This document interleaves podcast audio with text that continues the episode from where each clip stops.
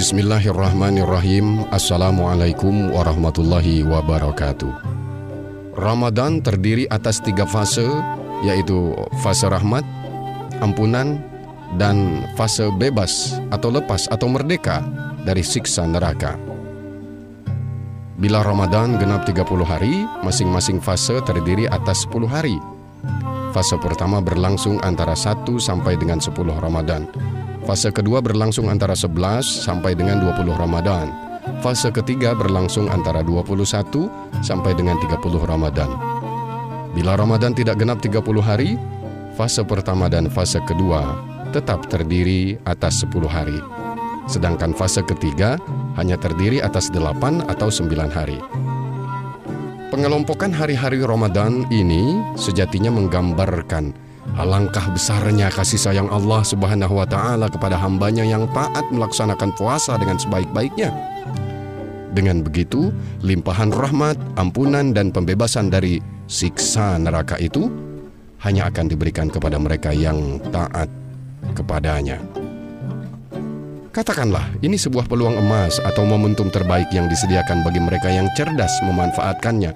Artinya, Meskipun peluang emas atau momentum terbaik itu nyata di depan mata, bila tidak dimanfaatkan secara cerdas, niscaya akan hilang dengan percuma. Jadi, apakah kita akan beruntung atas tiga fase itu atau tidak? Sepenuhnya bergantung pada ikhtiar kita sendiri.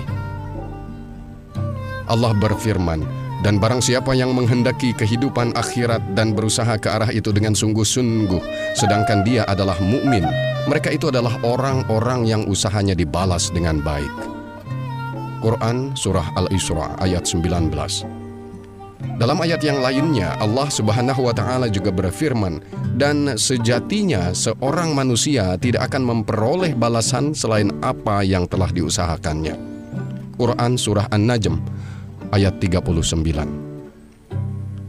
Konteks ayat-ayat tadi mendorong kita untuk bersungguh-sungguh mewujudkan apa yang kita dambakan, yakni kebaikan di dunia dan di akhirat. Bila ketiga fase tersebut kita cermati keberadaannya, bukan mustahil antara yang satu dan yang lainnya itu saling berkaitan. Jadi, ketiganya hadir secara beriringan. Karena itu, dapat kita pahami bahwa fase rahmat harus hadir sebelum fase ampunan. Fase ampunan harus hadir sebelum fase bebas atau lepas atau merdeka dari siksa neraka. Seakan-akan dikatakan bahwa siapa pun yang ingin bebas dari siksa neraka, dia harus memastikan dirinya berhasil meraih fase sebelumnya. Logika kita berkata, jika rahmat dan ampunan sudah di tangan, adanya jaminan bebas dari siksa neraka menjadi sangat masuk akal.